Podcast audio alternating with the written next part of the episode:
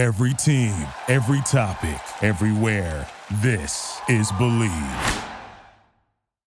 Alrighty, how's it going, Mets and overall baseball fans? Thank you guys all so much for chiming back in for your latest Bleav in Queens episode. Myself, Wardy, that you know, especially here on YouTube. That is Joe Cirillo. Anthony Recker is not here with us like he was last week while Joe was gone. So, of course, they have to flip flop. God forbid they're with each other at the same time here the past couple weeks. You know, if Recker was a considerate co host, he would do what I did last week and at least show that he cares about Bleav in Queens by chiming in from the car. All right. Like last week, I think I showed my passion. That was on full display. That's a you good know, point. I, was... I, honestly forgot for a hot minute that you were in the car for like the Come on, man, 15 minutes. 10, I did a 10, 15, 15 minute minutes. spot from Sepulveda. Exactly. Doing your little rant on the Hall of Fame, as you should, by the way. Well deserved. Well, well deserved. deserved. Absolutely. So we're going to be breaking down all the latest for the Mets. I mean, for audio listeners, you already heard my raw reactions to the McNeil extension, but we're going to be expanding further on it. Want to hear from Joe, especially what are his thoughts on. We'll go into the contract details. McNeil had his presser today, going to share just some comments that he shared during their time there. And what is next for the Mets now? Because there's more reasons to believe than ever that an Alonso extension could be more greater now with McNeil having been done here by the Mets. So the question is, when will that happen? What is the price point aside from what we've already discussed a little bit this, this offseason? Then we'll get into a little bit more on just the overall Mets and all the latest moves that they've done so far, news rumors, all that fun stuff. And let me just double check my notes real quick to make sure that I'm not missing anything. Oh, yeah, the big discussion is Shohei Ohtani. Yes, I know that looks like Ohtani probably won't have a decision until at minimum next free agency, if not the traded line if he is dealt anywhere. But rest assured, the Mets are already looking to be a top dog, a top contender to potentially land the best player in baseball. Plenty of that and more coming up. But before we get into it all, all I ask is that you guys make sure to smash those buttons here on YouTube. Greatly appreciate. And of course, I'd let you all know that today's show is brought to you by Bet Online. Bet Online is your number one source for all your sports betting needs. So make sure you head over to betonline.ag using promo code BLEAV at B L E A V. That way you get yourself a 50% off welcome bonus. Bet Online, it's where the games begin. And now Joe, let's let the show begin. I think this is episode. I I want to say it's 45 if we're counting the McNeil one I did solo. right. I, I, was gonna say 44, but I might have forgotten about the McNeil one. Yeah, I think it's I think it's 45. So Tyler, at, at, this point, it's safe to say we're balls deep. That's that's where we're at. Yes, God, God forbid we don't go five minutes without trying to make any some type of sexual reference. You know, right, Joe, I'm, I'm, I'm already just I'm upset thinking about like the number of like which show this is this is 45, by the way. It's the Pedro Martinez episode. Yes, it uh, is. But number 40, we will not have DeGrom for number uh, for episode 48. Not that we would have had DeGrom anyway, but would have been nice episode 48 to you know at, at, least think about Jake or at least say it's the Jacob DeGrom episode. It's no longer the Jacob DeGrom episode. And it's funny that you bring up Jake because before we get into the McNeil news, I want to hear your thoughts on that. We did see just come out an article over the past day that apparently, according to Buck Showalter, Jacob DeGrom had said to him how he was fully expecting to be a Met. And I down the, is your chair too low? That's better. Yeah, you're fine. Yeah, I mean, you look like a giant as is. So, I mean, it stands out perfectly. So, uh, going back to my initial comment, though, uh, apparently DeGrom, according to him from Buck Showalter, is that they had a discussion that he hopes to discuss with Buck later on in his career, like what actually happened between him and the Mets, because he really thought that he was going to be back here. Now, that might be a little contrary to belief than what we initially thought. It seemed like Jake, you know, won the bag. Apparently, the Mets didn't even get the final say in an offer, even if they weren't going to offer him the money he was necessarily looking for. They weren't even in there in the final day of negotiations before he went over to Texas, apparently. So, unless that is wrong, and we're going to find that out down the road, it's interesting to hear. But again, I don't think we need to harp on it much more. It is what is now. Jake's in the past. We'll always appreciate appreciate him for what he did in Queens, but now it's time to focus on the brighter things in life, like the Justin Verlanders, for example. So, with that being said, Joe, let's get into what has been exciting, and that is Jeff McNeil, a surprise extension out of nowhere. Four years, $50 million. And if we break down that contract just in the nitty gritty here for a second, so viewers know, or listeners rather, 6.25 million in year one, 10.25 million in year two, 15.75 million in year three, 15.75 in year four, and he has a $15.75 million option for 2027 with a $2 million buyout. And I do believe that is a team option for 2027. So let me hear what's your raw reaction to the McNeil news? It's incredible. It's a great deal. It's team friendly. You know, I mean, it's obviously McNeil friendly. He's not complaining about the contract, even though could he have gotten more in the open market? Yes, probably. But McNeil, you know, he, he said it just today, I believe, was his press conference. He said, "Look, all I know are the New York Mets. I, I've always been a Met. I always want to be a Met.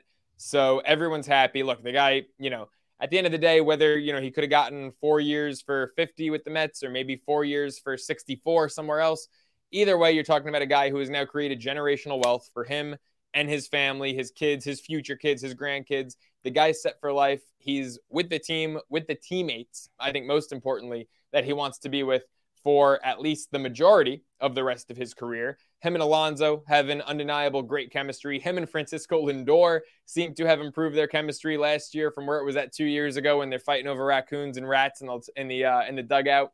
I mean, McNeil, you know, Recker has spoken on the on this show about uh, McNeil's attitude from a couple years ago. This year we saw a 180, and we saw a guy who wants to be a Met for life, and a guy who I think will be a Met for life. It's it's the perfect contract, and I love that it's backloaded because normally backloaded contracts can get you into trouble. But McNeil is still, I, mean, the style of player he is, the guy plays hard, plays 110% every time. Plus, he's also, I, mean, you know, he's not a guy who's gonna, you know, maybe hit 40 home runs this year, and then you might see a decline uh, two to three years down the road, right? He's a contact hitter. He's got great bat control, great barrel control. I think he'll still be a great contact hitter in three, four years from now. And the backloaded contract helps the Mets save a little money now when they're paying ridiculous, exorbitant amounts to guys like Scherzer and Verlander. And then in three to four years, when those guys are off the books, McNeil will get that spike from six to 10 to 15 ultimately. So I think it's a really smartly constructed contract. It's a team friendly contract. And I'm just excited Jeff McNeil wants to be a Met for the foreseeable future. As am I. And before I expand on my thoughts here, I just want to say move the mic up a little bit. I think that'll help your. Oh my God, you're so, everyone's a critic. I know. I'm sorry. I just want to make sure there's not too much of an echo. See, you have a very similar mic to the one that I have from the holiday. I still need to set it up though because I'm missing like one piece. It's um it's a Shure mic. It, it's similar to that. Sure, it's a sure, slightly different. Sure, sure, exactly. Um, but yeah, no, great thoughts on Jeff. And for me, it's funny because last time that we spoke together, or two episodes prior, whenever it was, when we discussed potential extensions with the Mets. I mean, you and I were in agreement, Joe, that McNeil looked like he'd be the more likely to not be extended between the two, between yeah, him and I, Alonso. And to see I, the I mean, type of deal at four years, $50 million, I mean, it, uh, it really doesn't get much better than that. How can you dislike this deal if you're a Mets fan? Right, you you can't. I, I mean, and what I worried about with McNeil was like, are the Mets going to give him six for 120? Probably not. Well, I mean, obviously the numbers weren't even close to that. Like there were people saying McNeil would command a Nimmo type contract, and that, that wasn't even close to the case. Now, I thought four for 64 was probably more realistic, maybe like a four for 72 even. Four for 50 is a freaking steal. I, I mean, that's like, you know, given today's given inflation and today's contracts, Jeff McNeil to win a batting title and and be kept for such a cheap team friendly deal that's insane but you know those are the kind of guys you want i'm all for as an athlete as a player go get the bag Go lock up that generational wealth for your family. I'm all for it. But, you know, McNeil, he, he really showed that, hey, what's the difference between 50 mil and 64 mil, right? Like, yeah. E- either way, I'm set for life. My kids are set for life. I want to be a Met. I want to win. That's what I love about Jeff McNeil so much. The guy, all he wants to do is freaking win. And, uh, and, I think the Mets have a lot of guys like that. I think Francisco Lindor is like that. I think Pete Alonso is like that. I think Brandon Nimmo is like that. I mean, uh, you go up and down this lineup, up and down this pitching rotation. Max Scherzer, right? Like all these guys want to do is win. And, and those are the guys you want to surround yourself with. You don't want guys who, who care more about their paycheck than they do about the outcome after nine innings on the diamond. So McNeil's the perfect guy for this team. I've always loved him since he came up.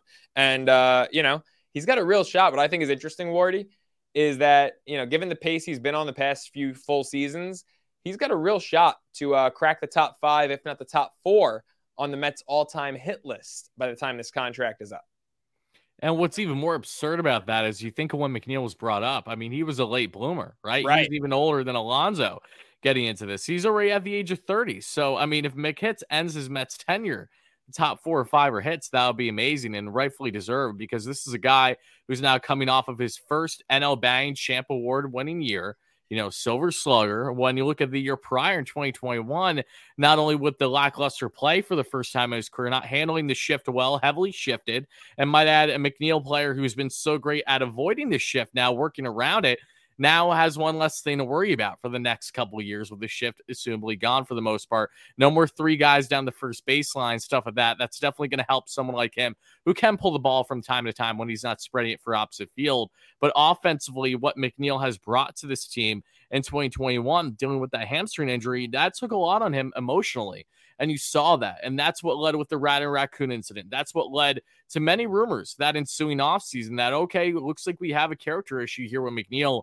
And if the Mets can maybe at the right price, a, a stud pitcher could be willing to part with them.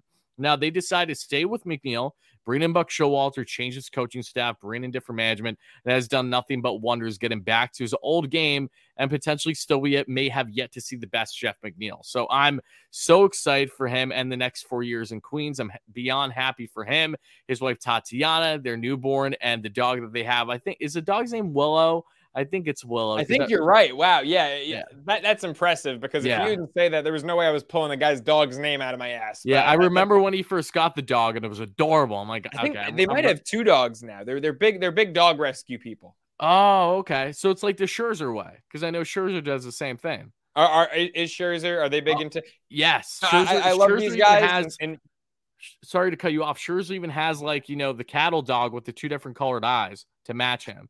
Of course he does. Yeah, like it's it's awesome. Yeah, they. Yeah, I, I love these guys. In many cases, I love their wives too. I just I, I don't know enough about their pets. Mm-hmm. I can tell you more about the wives in Queens than I could the pets. oh, color me surprised. Welcome to the club, Kate Upton. um, so yeah, I mean, regarding McNeil, uh, any any final comments you want to share, just besides the fact that this is beyond deserving? Uh, it's funny for me. I, I mean, he, he's just like he's the best pure left-handed hitter that the Mets have had since you know Keith Hernandez. Yeah. And it's no disrespect to, you know, many other great hitters that they've had. No disrespect to friend of the show, Daniel Murphy. Don't forget, though, you know, Murphy had a couple really good years. I think he hit 300 or maybe close to 310 once as a Met. Then he had the ridiculous postseason. But Murphy's best years, his batting title years, you know, where he was, I don't know if he ever won a batting title, but he was like a top two, top three finisher with the Nationals hitting 330, 30 home runs. That all came regular season wise after he left the Mets. So Jeff McNeil you know, best gap to gap left handed contact hitter we've seen since Keith. Uh, you mentioned the 2021 struggles. I think it's because McNeil was just trying to to hit for power too much. And when he tries to hit for power, yep. he pulls the ball he and he strikes out swing. more. And they and, you know, analytical too. Keep that right, in mind. Hundred percent. When he just you know see the ball hit the ball, as simple as that. I mean, he'll spray it everywhere and he'll hit 330 the rest of his life if he keeps doing that. And I think that's what he's going to do because it worked. You know, the Mets don't need Jeff McNeil to hit 20 home runs. He's capable, but I'd rather him hit 10 and bat 330 and let Lindor hit 30 home runs. Let Alonso hit 40 home runs. You know, let, let Marte, when he's healthy, he's a 25 home run shoe in when he's healthy. The Mets have enough pop. I know people have knocked them for their lack of power. I truly believe they have enough. And when they get Shohei Ohtani in July, they'll have even more.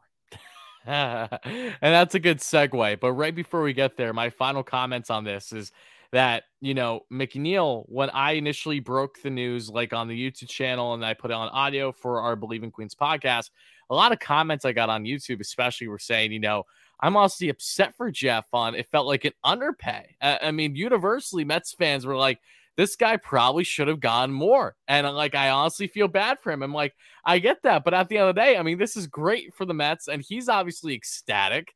Uh, yeah. Uh, I mean, look, could could Jeff have gone more? Yes, there's a possibility he could have. Maybe if he either waited a year or even waited for agency. But keep in mind that McNeil, by the time he'd hit the free agent market, he'd be around the age of 33. You'd have to hope he'd be fully healthy. I mean, guys that are his type of play style, like the Ben Zobrist of the world, how much more of a bag are you going to get versus what McNeil just got there? Right. I mean, look, God forbid an injury happens. You know, look, he had the yep. money right in front of him. He took it. You know, people, I, I, get it. He could have gotten more on the open market. If he was in the open market this year, for sure. I understand that. But I feel bad for the guy. Guy just locked up 50 mil guaranteed with a chance to make over 60 if the uh, if that 50 year team option gets exercised. I'm not feeling bad for anyone who's going to make 50 mil over the course of their lifetime. But McNeil, like you said, Tyler, he's ecstatic about it. So why would you feel bad? He is thrilled to be here. Look, we were talking about it. Obviously, he had the the picture of Citi Field that what was it, an Instagram story last week that seemed cryptic.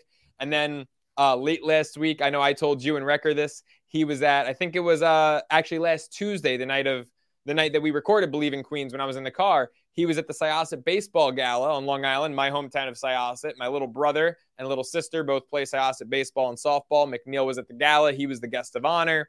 Uh, little bro got a great picture with him. I mean, you know, obviously he's smiling for all the pictures, but McNeil just, you could tell.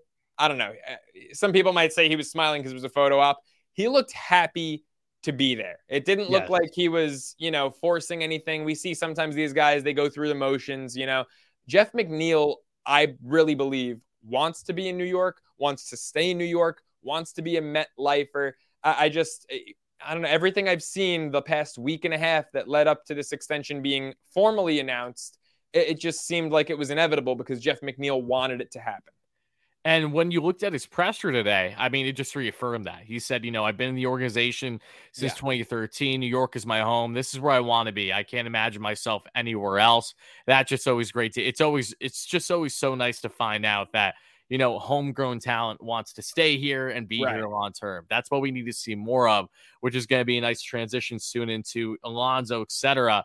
But one final tidbit on uh, McNeil from his presser today. You know, if you, for those that aren't aware, Lindor did make an agreement last year with McNeil that w- if he won the NL batting title, he would be gifted a car from Lindor. When McNeil was asked today on if he has been gifted a car yet uh, from Lindor, McNeil said no. But I did recently send a video to Lindor of a couple cars that I have in mind. So if it's any one of those, then I'll be very happy. Did, so did, did we see which cars they were? No, but I'm gonna go on a limb and say that they're worth a little bit of a pretty penny. Um, uh, I want to call them uh, McLaren McNeil. Uh, yeah, McLaren McNeil. Yeah, that's beautiful. I might tweet that at Lindor. McLaren McNeil, how you doing? Yeah, how you doing? Make it happen. But yeah, I, I, don't think there's much more that needs to be hopped, um, harped on regarding McNeil. We're so happy for him.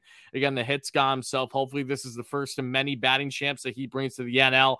And things will even be more interesting this year because the AL batting champ is now in the NL East. That being in uh I came why, Luis Arraez. Yeah, Arraez. I don't know why, but I was thinking Omar Narvaez. Uh, oh my god! Little, you know, what? Little, I get it. I get it. Yeah, a little bit similar last name, but I just completely yeah. blanked for a minute. But Let's go now from the McNeil talk to okay, we saw McNeil happen.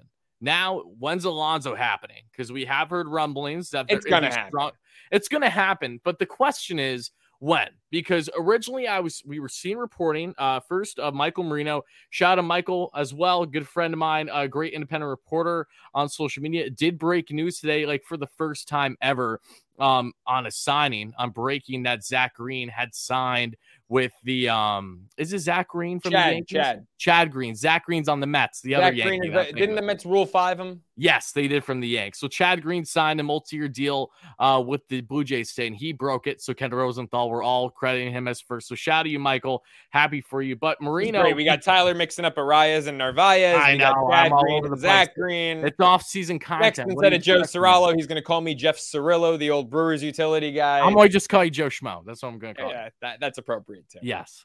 Uh, but yeah, going back to uh, what he was initially reporting after the McNeil news was that there is a little bit more pessimism on the Alonso front at the time, just saying that it seemed like as in now, trying to get an Alonso extension done before the season begins is quite the uphill battle. Now, since then, we have seen reporting to indicate that all kind of stars are aligning that the Mets are going to definitely try to get something done. But if they don't get it by the time the season begins, it's not to denounce a possibility of either mid-season after the year, as long as they get an extension done with Alonso before he's going to be set to hit the free agent market in a couple years. That's truly all that's going to matter at the end of the day. And for, yeah, I mean, we have so much time when it comes to Alonso. I'm just pulling up his contract right here, and yeah, you know, according to Spotrac, uh, which is the best for any contract questions, um, we have how long is he under contract for? He's under contract until 2025 offseason.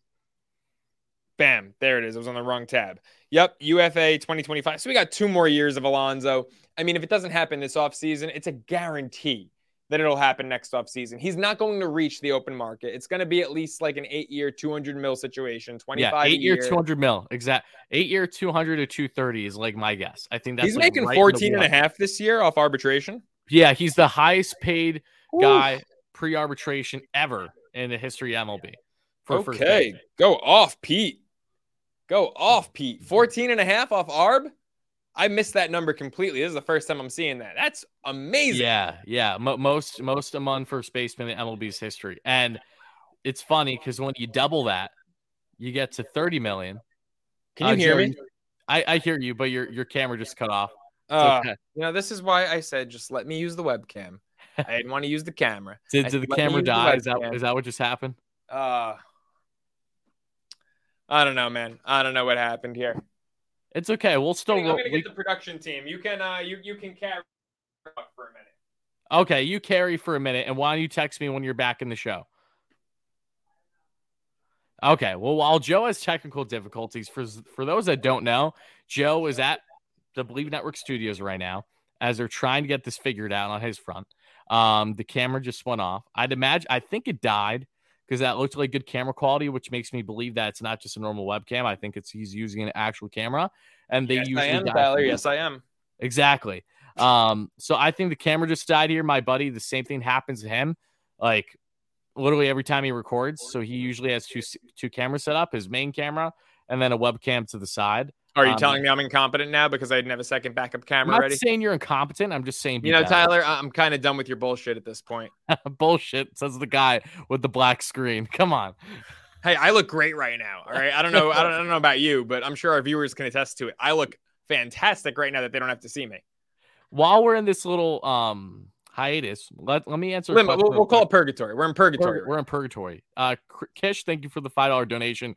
Great member on YouTube says McNeil, sure. Alonso, okay. Ohtani, yeah, I get it. When is the Vogelbach is looking? Um, that stream also keep up the hustle, man. Uh, it's- Thank you, Alex. that's fine. Thank, Oh, did, did I hear Vogelbach? yeah, it says when is Vogelbach is looking fat stream. What? That's fine. Oh my goodness, we just got a shirtless Cirillo on There's episode Vogelbach. 45 of Bleav in Queens. I had to break He's out the got the Vogelbach. Vogelbach shirt on. Kish, thank you for the donation. I appreciate that. Really, really do, does mean a lot. That was hilarious. Oh my, you guys just got you guys just got OnlyFans content for free. You realize this? I know. and You know, th- there's a reason the donations are coming in hot and heavy right now. I know. That's that's great. Okay, so the camera is now focused. Thank you, Alex. Shout, shout out to got- Alex Nisopoulos, by the way, our lead producer Oh, over thank you so much, Alex. Appreciate you. Fantastic job. Because I, Okay. I just I would have like joined from my phone if if we Yeah. I mean, you got you I'd got have to been like, ah, fuck it. I'm I don't know what the hell I'm doing. You gotta do what you gotta do. Uh, the Dodgers just agreed to a two-year extension with Tony Gonsolin. Yeah, Breaking it's news. better for- than Trevor Bauer. it is better than Trevor Bauer. That's true. But I'm not gonna. We're not here to talk about the Dodgers. We're here to talk about the Mets. So, speaking of a team that will be in, um, ah, speaking of a team like the Dodgers, the Mets also are in on a man making twice as much money as Alonso, just through pre-arbitration. That being in Uh oh. Shohei Ohtani. Oh, I got to change my pants. You said, you said Ohtani. I got to change my pants. He's making $30 million on his one year deal this year, which is just asinine to think about. Um, Yeah. for for an arbitration deal, I should say. It's pretty crazy. But that's Shohei Ohtani. When you're the best player in baseball and you see Arte Moreno, the biggest schmuck of an owner in baseball, along with the Castellini and Cincinnati and you know the other schmoes around there. Um, Can we send Moreno a schmuck shirt? Oh, we should. That would be amazing. Like I- one Angel's way? Yeah, I'm yeah. shit. I'll drive it down. Moreno isn't only one of the few schmucks that denied Steve Cohen on becoming owner a couple years ago. He's also an owner that just had his team up for sale for the past number of months, but has decided to retract and take him off the market. He says, you know what? I got unfinished business here, baby. Let me get back involved, too involved. That's the same thing between him and Steve Cohen. Two very active owners. They get involved in their negotiations a hell of a lot. But the biggest difference between the two is only one has any clue on what they're doing, that being Steve Cohen. Well, Arte Moreno just like how Billy Eppler was the former GM with the Angels. Look at the look at the vast difference. I mean, Billy Eppler was on a record on on really wanting to pursue heavy after pitching, and then when they couldn't land the Gerrit Coles, Zack Wheelers of the world, just said, "Let me save the money and wait till the next offseason for more pitching." No, Arte Moreno steps in. He's like, "I want Anthony Rendon," and he goes and signs Anthony Rendon. That is just one example of Oh, the man. incompetence that is Art, Arte Moreno. So now they still own her for the Angels. The likelihood of Shohei Ohtani staying in Anaheim is so slim. It's just a matter of when is he going to be dealt, right? Is he going to be dealt at the trade deadline or is he going to just hit the market and be gone in free agency this upcoming year? But if there's one thing that we do know, and again, I understand it's early, but when you're talking about the best player in the game connected to the New York Mets, by God, we're going to talk about him quite a bit this year. It's it's going to get exhausting until we find out a resolution. Gonna get exhausting. I think it's already exhausting. I mentioned Shohei Ohtani every chance I get. That's true. You've been talking about him since really we've started the podcast. Because even last trade deadline, there were just there was some rumblings of Ohtani. Nothing seemed right. like it was significant, but there was a little rumblings, and the Yankees even went hard after him. Apparently, they just I, would imagine that their version of hard is sending you know the Miguel Andujars of the world. I was gonna say and Duhar and uh, and Kiner-Falefa. Like I mean, you know, uh, you're not gonna get Shohei Ohtani unless you're sending Anthony Volpe and Jasson Dominguez over there. Exactly. That's that's great. But that's how they've been running for multiple years. They've been very stubborn with giving up their prospects. But Ohtani will be available, and the Mets are already in. Steve Cohen has already been reportedly discussing with the higher ups and management for the Mets in their front office on an Ohtani pursuit. And while he's not going to comment much more beyond that right now, other from what we've heard, you know, there's full belief that with Billy Eppler being the GM that originally signed Ohtani uh, to the States, to the Anaheim Angels to pair him up with Mike Trout a couple years ago. Um, you know, being the same GM that just brought in Kodai Senga and Flushing, Queens, you know, a great area for Asian descent and building that market. Not to denounce what you can also get in San Francisco and other areas. I, I know that there's a lot of great areas for Asian descent and marketable that would be for Ohtani. I mean, you could even say that, you know, Ohtani going somewhere like Toronto would be marketable. Seattle, a lot of places would, right? Oh, yeah. for, generational talent like him. But rest assured is that whether the Mets land Ohtani or not is yet to be seen. But what's been reported was 100% accurate.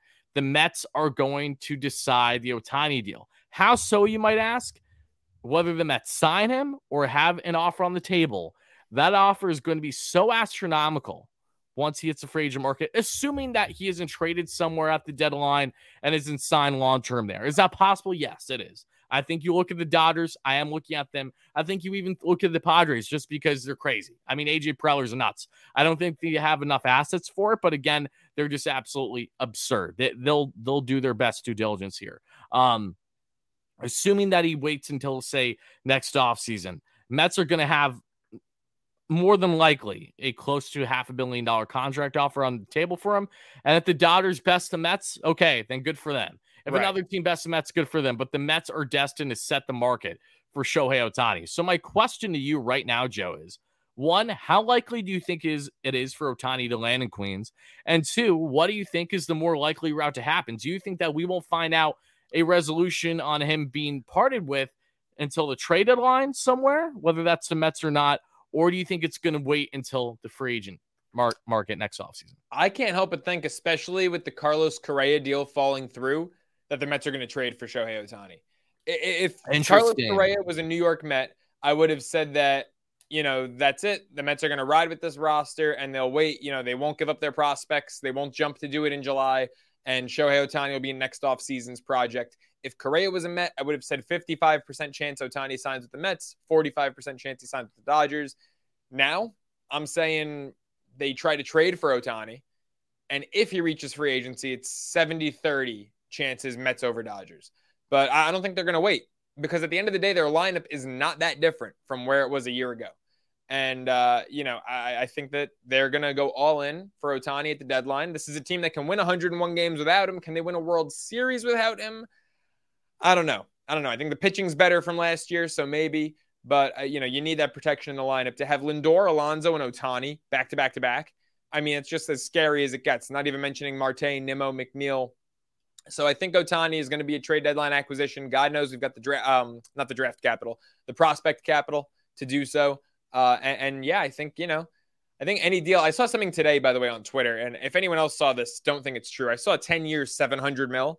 That's oh, that was an absolute gag. Yeah, yeah, yeah, yeah. Do, do not, do not fall into that. But I think it's going to be closer to half a billion than 250 mil than a quarter of a billion definitely going to be. I think the floor is 400 million, and I think it probably will exceed a half a billion when he reaches the open market.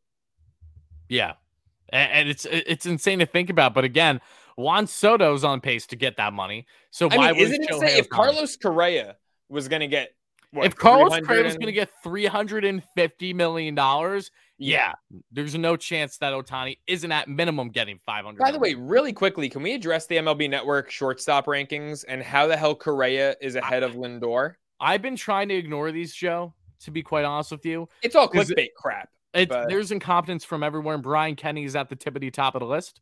I'm sure Rec would know with it at MLB Network. Oh, but my goodness, Kenny had a Lindor as low as seven or eight, while the entire anal- analytical panel of MLB Network all universally had a Lindor at number one. Kenny's like asking why. Why? the only what guy you can argue is Trea Turner. Trea Turner. Am I? Here's here's what I think. This you want my personal ranking Bogaerts right is now? not better. Correa is not better. Dansby is probably third. I don't think Correa is better, but he certainly has potential to be if he can stay fully healthy. I I'm, think I, I've never had 100 RBI.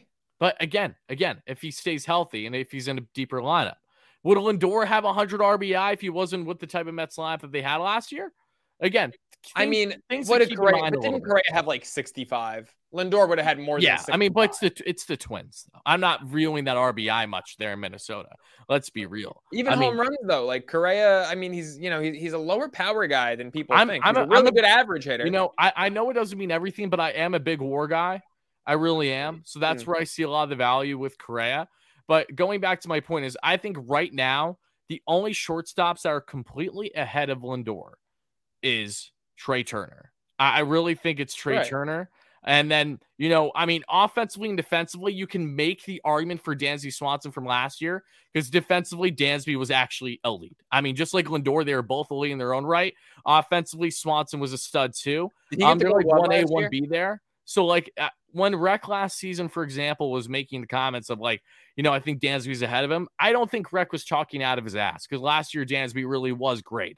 However, yeah, no, I- just think it's really close. Like I think Swanson was ahead of him in the first half, and I think by the season's end, I think Lindor all in all had a better year than Swanson. And I know Swanson killed Yes. the Mets in that late series, and the Braves won the division. Swanson you know, strikes out like he more than strikes out like a mother. You know what? I Like, mean, yeah. It's crazy, but I also think that Swanson's track record doesn't benefit him either. That's why I'm still taking Lindor on an overall ranking standpoint because that, that was the first like true breakout year, right? So, and one thing that I think is going to benefit Lindor when looking down the road in comparisons with Turner is while Turner's an elite talent, we all know that he's going to be pain in the ass for the Mets so much for the next how many ever years it's going to be. One thing that Turner relies on heavily with his game is his speed. And when that speed is going to diminish over the next how many years, we'll see. right. If that decreases significantly at all, that is going to be a major factor into his production because it is right now. And that's something that does not look to project great as he gets into then eventually his mid to late 30s and the second half of that contract. Lindor, what he does have the benefit of is Lindor isn't a speed demon. Lindor doesn't use speed to his advantage. He'll steal you back. As hell. He's fast as hell. But he, but he does. But again, he's not like Remember, not speed doesn't it. equal stolen bases necessarily. Lindor, Correct. when he's Yeah. on the base paths, anything to the gap, if he's on first base, he's scoring from first. Yeah. He is fast as hell, Mhm. fast in the field, gets to uh, you know shallow pop ups in the outfield and whatnot. He's fast as hell. He's just not a base stealer the way that Turner is. Although Turner, I don't even think had 30 stolen bases this year. I don't know. He didn't. I think he had His 20 stolen base production was actually down this year, even though his percentage was through the roof. The actual stolen bases were down. I'm trying to think if there's any guy I'm missing. If there's anyone I mean, that top I five would for argue- me, like if you want to name a top five shortstops, like for me, off the cuff, it's Turner one, Lindor two, Swanson three, Bogaerts Correa four. I'll, I'll go Correa four because of the glove. Bogaerts five, and Jeremy Pena is freaking creeping up on that list. Yeah, I think Pena is going to break out a lot this year. And you Yeah. know, who- and you know who I also think that So that's six guys I just named. Did I miss anyone? you know who I think is going to really stand out this year too. Troy Tulowitzki. Yeah. um, I don't know how much I this guy is expected to be playing in the outfield, so I'm not sure about too much. But Tatis, when Tatis Tatis is only out for the first 20 games of the year, Right, but he's not the shortstop anymore. Yeah, he's not. You're right. Yeah. But if he if he's at all labeled shortstop again, if he does go back to that position and play it significant period of time, I know Yeah, that he has a boatload of errors, but he he still can be a stud too. are they gonna uh, put I- him in left? Uh Or are they gonna move Soto to left and put him in right? That's a good question. I mean, who has this? I mean, who has a stronger arm and right? Soto's got a cannon, but Soto probably doesn't have the range. I mean, Soto's gloves. Soto was also dog shit defensively last Yeah, year. his his gloves stunk. He's got a But cannon at the same time, Tatis isn't known for being a stud outfielder either. So right, it's like right. kind There's a lot of unknowns there. But yeah, I mean, picking your point. that el- lineup was Elite offense, but that defense, I I kind of don't know what to expect there. The infield defense is off the charts though. With Machado, Bogaerts is a good defender. Um, Cronenworth's a really good defender. Uh, Ha-Sung Kim is is a sick defender. Is Kim still a Padre? He hasn't been dealt yet. Hasn't been dealt, and I don't think he's going to be at this rate. There were some hot and heavy Red Sox rumors. There was, but they just acquired, you know, um, what's his face from the Royals? Oh, and what? they just acquired Mondesi. So Yeah. I, I mean, could they still go after Kim? Yes, but who knows? Either way, we're getting a little off track here. That was fun. Again, the reason why I don't want to get into the rankings much is because I really don't care. I mean, there's nothing at, at this point, especially you can agree, right? You know, we're both doing this not only as a job, but because we're passionate, but we all have the ready information to really evaluate players and their talents. You know, I don't need to go and look at a specific analyst and be like, oh, that's the way that it needs to be. It's not me when I'm 10 anymore. I can make my own rankings if I want. Because again, we all have the ready information. Whatever's most important to you, that's how you can base your rankings on. So, Brian Kenny, by all means, have your opinion. Doesn't mean you're statistically right because you're not. Yeah. But rest assured, I know you're still going to have your opinion, and that's okay. It's all right. I mean, well, he had Lindor eighth. Didn't he have like Jed Lowrie fifth? It felt like it. Freaking it felt. I mean, dude, he had like Bo Bichette and Corey Seager. Like, what are you doing, oh, Corey oh, I Seager? forgot. I forgot. I forgot Corey Seager. Who would I? Ooh, Seager versus Pena. Does Seager Seager's going to bounce back this year. With Well, he- the ship's he- gone. He, he hit some homers. I Yeah, mean, but he- offensively, he's going to get better this year. I'm telling does you. he deserves some more love? Because I didn't even have him in my top six. but he's not an elite defender at all, though. No, no, he's not. Bichette, I think, is a step beneath the five guys. Bo, And Pena, Bo Pena's glove is so good. yeah, Bo, Bo's glove is not good. So Is it bad? I I don't know enough about him defensively. Is he a liability in the field? yes, Oh, okay. So that that'd keep him beneath Pena. In my rankings, at least. yeah. Like Short- I don't have their OAA like, the numbers in front of me, but I, I know. Bichette has not been good defensively. What would you say the top three most important defensive positions are? Defensive positions, Yeah. Short, oh, shortstop number one. Two, I would. I go center field two, catcher three. Yeah, I was thinking catcher two, just because you know we've seen bad catching, yeah. and we do see the market makes. I mean, if a guy has constant pass balls happening, or if he has literally no arm, I mean, guys Right. just know to run, or it, bad play calling. I now, mean, if you're they- making it up with, you know, making up for it with 40 home runs, a la Mike Piazza, we can live with it. exactly, but like when Ro- Wilson Ramos is so bad that like Syndergaard and other guys were stubborn to not have him. Well, as all right. Noah? Syndergaard is the worst pitcher in baseball holding guys on. No, I He no, had no, the no. I- I- slowest. I'm talking about game calling. I'm not talking about stolen bases. I'm just Yeah. talking game calling and preference. I mean, there's a oh. reason why DeGrom has favored Nido for multiple Right. years. Right. And that, the majority of that staff felt like because Nido was one of the top defensive catchers in all the game last year. Hence his extension. Happy for you, Nido Kane. Love Tomas Nido. We all love Tomas Nido. So yeah, catcher, center field, shortstop in any order, I think is fair. And also, guys, just want to let you all know before we wrap up the show, because we will be doing it very soon. Just want to thank you all so much for being here. Continue smashing that like and subscribe on on YouTube. Really does mean a lot. Helps get to a couple hundred likes whenever you're watching this. So make sure to rate review wherever you get your podcast. Ed with the quick donation says, once a push-up contest between Joe and Recker. You know, oh, I'm a little. I'm a little offended, Ed, only because I literally was a push-up king in high school. I'm not too far removed. That's I because mean, you got I- those short arms. I got the short arms. I was on the fitness team. You had to I got, I got like the six straight. foot ten wingspan over here.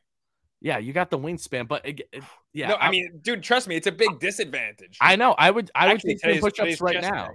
Rec would have us both beat because Rec is like that perfect balance of just ripped I mean, and not. He's not. He's not overly tall. perfect How balance. Rec? Is just perfect. I mean, How he's, tall is he's Rec? Like Adonis. six- He- he's Adonis Recker is what we got to call him from now How tall is he? Like six foot, Rec? Yeah. I think he's about six two. six two. It's a little taller than what I thought. I think. I don't know. Okay. I, I didn't take the tape measure out when we went out for drinks last week. I think Rec's actually on the West Coast with me right now. That is true. Yeah. How far away is he from you? Uh, he's about four hours north. Oh, okay. J- just a, just a tad away. Yeah. Same state though.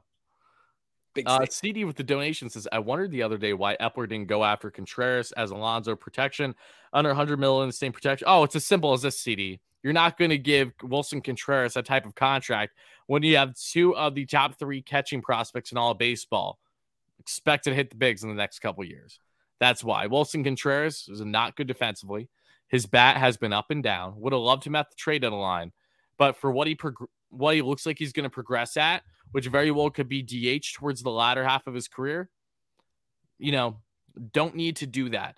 Don't need to put more of a barrier in the way than what you already have for the Francisco Alvarez's and potentially, as long as he's not traded, the Kevin Paradas of the world. I mean, this is the first time since 2011 that the Mets have two top three catching prospects that any team does, might I add, not just the Mets. right. So the Mets, are, the. Mets, the Mets are in great company. That Parada pick was phenomenal, and hopefully they both stay true and develop in the Mets organization. We get a lot of great uh, outings out of them.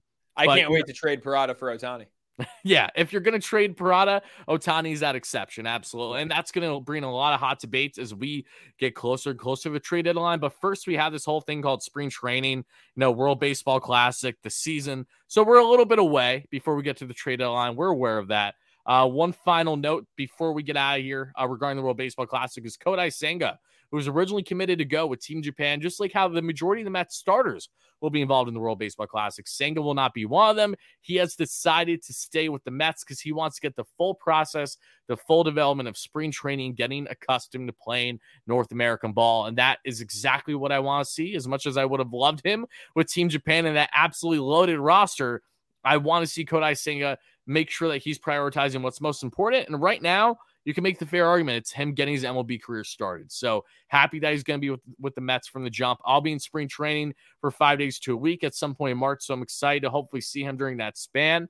And final notes is that Starling Marte may not be ready for his spring training, is not completely eliminated, ruled out from playing for Team DR yet, according to Billy Eppler. That's a wait and see from the um, abdominal surgery he had this offseason. So another uh, second straight year with uh, Marte and the Mets where he'll be beginning spring training not fully healthy. Again, just make sure that he's fully healthy to start the year or whenever he would start the year. That's all that matters to me. You need him down the stretch, something the Mets didn't have last year, and look at how much that ended up hurting them. Even though Marte played in the wild card series, he still wasn't 100%. You could tell. And I mean, who knows where they would have landed? Maybe still would have won the division if he was healthy in that final month of the season. Probably would have. Yeah. Probably would have. I, I'd say Marte's presence alone in that lineup uh, over a guy like Tyler Naquin probably would have resulted in at least one win over Chicago or Atlanta. Yeah, 100% agree with you there. But with that being said, guys, I think that's going to wrap up the show. Not a long one today. Uh, we will be back next week, I'm sure. We have some fun guests coming on the show in the in the ensuing weeks, so make sure you stay tuned for that one. Very excited for them. But that is Joe Cirillo at the Cirillo Sports Talk podcast. Make sure to check him out there. Joe, you got any fun guests coming up? Super Yeah, Bowl Ro- weekend's coming sooner than later, Super Bowl right? next week. Stay tuned all week. Tomorrow got Ross Tucker coming on the show. Uh, of course, former you know NFL lineman, Pats, Bills, Browns.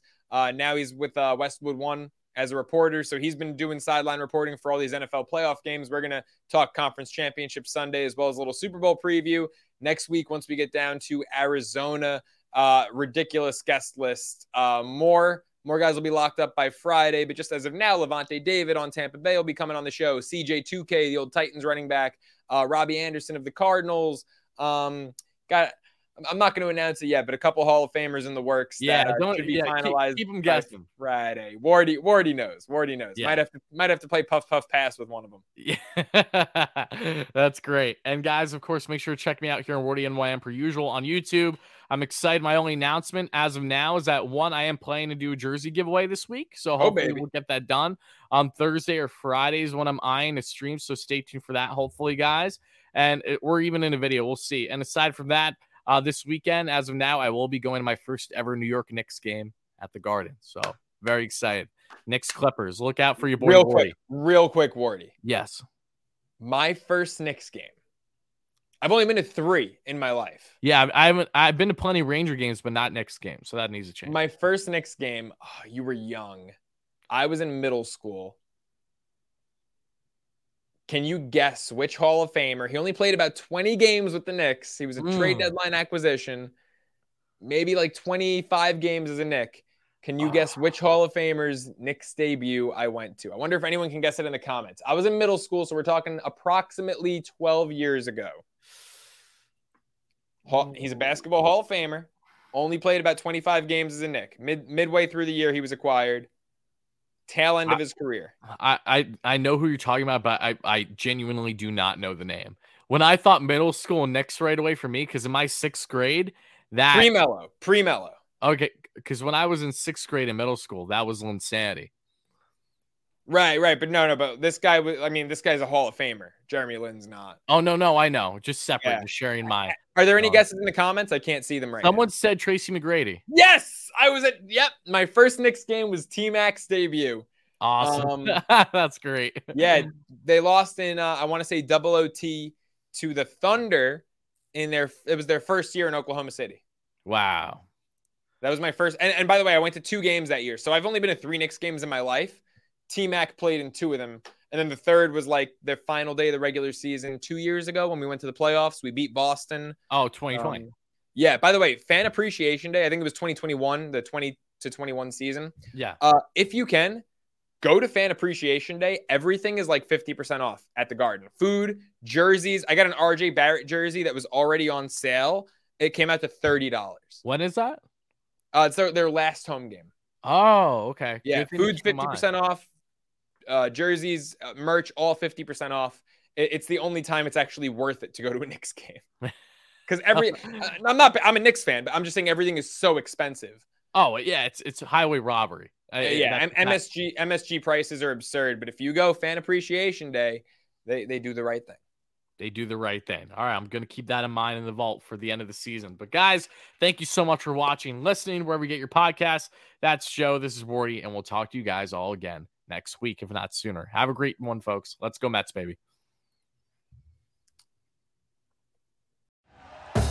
Thank you for listening to Bleav. You can show support to your host by subscribing to the show and giving us a five star rating on your preferred platform.